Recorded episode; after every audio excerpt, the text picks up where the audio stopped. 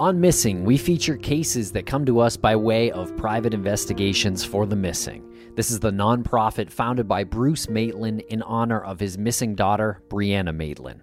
This is the fifth missing person story we've had licensed private investigators assigned to. Based on their hard work and their diligence, we feel strongly that all of these cases are moving in the right direction. Please share these stories and follow PIs for the Missing on social media. This is Missing.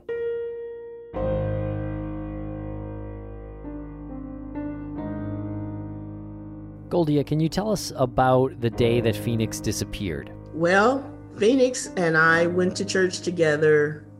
She was driving her car because, and, and again, we were relying on her for transportation because our vehicle had been in the shop for quite some time. She talked to somebody on the phone while we were on our way to church. I later found out who it was we went early because she had to practice for the hand in, in the handbell choir. They had their last practice right before the worship service. And I was going to deliver some Mary Kay product while she was at her practice. And she said, Mom, don't go over there and talk, talk, talk, talk, talk just make your delivery, collect your money, and come on back because I, I'm going to be playing in the handbell choir and I want you to be there. So I told her I would, and I did. I got back in, in time for that. After they played, I looked for Phoenix and the worship service started. I looked for Phoenix in the choir stand because I figured after she plays um, in the handbell choir, she'll just join the singing choir, and she wasn't there. So I looked on the other side of the sanctuary where she had been sitting for some time, and she wasn't there. And I'm wondering where she is. And all of a sudden, I had this feeling you know, how you can feel somebody watching you. Well, I turned like this and looked over my left shoulder, and there's Phoenix behind me. Not the next pew, but two pews behind me. And she smiled. And I'm like, oh, okay. And I looked forward and I looked at the cross, which was right behind the pastor. And I said, Thank you, Jesus. She's coming back. Because she had distanced herself from me. We used to sit side by side on the same pew. Then she kind of inched away, and then she was at on the pew behind me, and the two pew two pews behind me, and then all of a sudden she's sitting on the total opposite side of the sanctuary. But that Sunday she was two pews behind me. After church, um, we normally go in the fellowship hall, have coffee. Phoenix said she wasn't going to join me. She asked me not to stay all day. so she said she would wait for me in the car. We were on our way home, and she says, Mom, you know, I think we should try to get back to way to the way we used to be. I says, What do you mean, Phoenix? She said, you know, just more like how we used to be. I said, Well, what do you what do you think we should do? Well, why don't we read a book? And at the end of each chapter, you read the book, I read the book, and in the end of each chapter, we get together and we talk about what we thought about that particular chapter. I says, Oh, okay. So, what book would you like to read? She says, How about Pilgrim's Progress? Well, well, I'll go to the library. I said, You don't need to go to the library, Phoenix. We have at least at least two copies of Pilgrim's Progress at home. We stopped at Aldi's. I remember stopping to ask her if she wanted something chicken.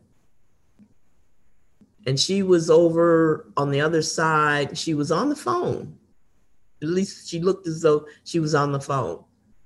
And she said, No, get some oranges. We checked out.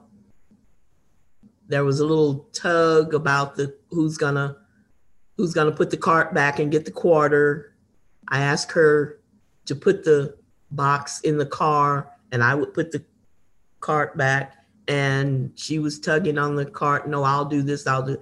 And finally, she went ahead and put the groceries in the car, and she was driving really crazy on the way home. She was tailgating, driving fast, and I told her to stop driving like that. She seemed to be irritated about something all of a sudden.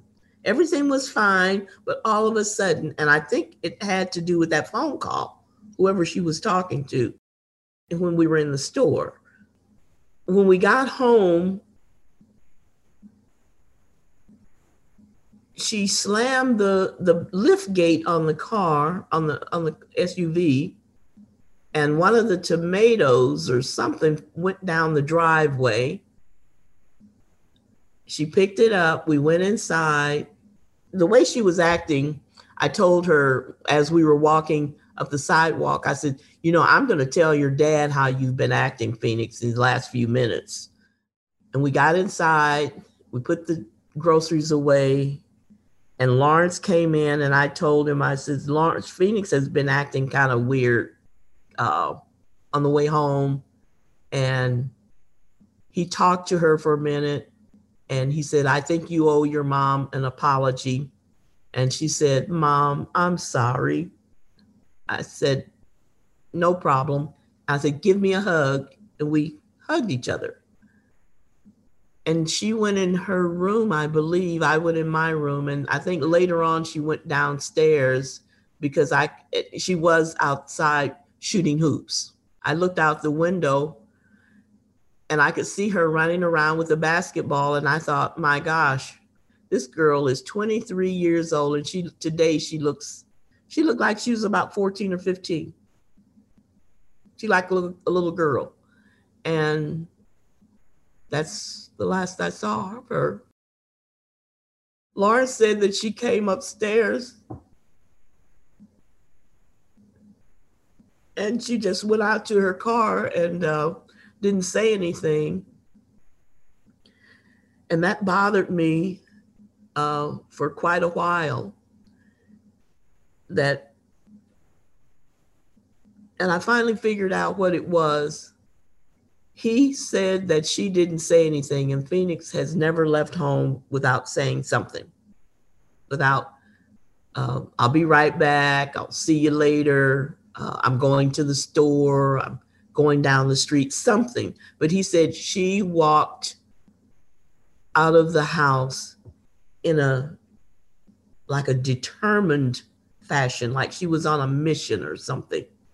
And she must have sat in her vehicle in the driveway for a few minutes, and then he saw said he saw her car back out of the driveway. Later that day, Phoenix Coldon's car was found abandoned, and she has been missing ever since. Find her mother's full story as well as many other stories on our show titled Missing from Crawlspace Media. Follow us at Missing CSM.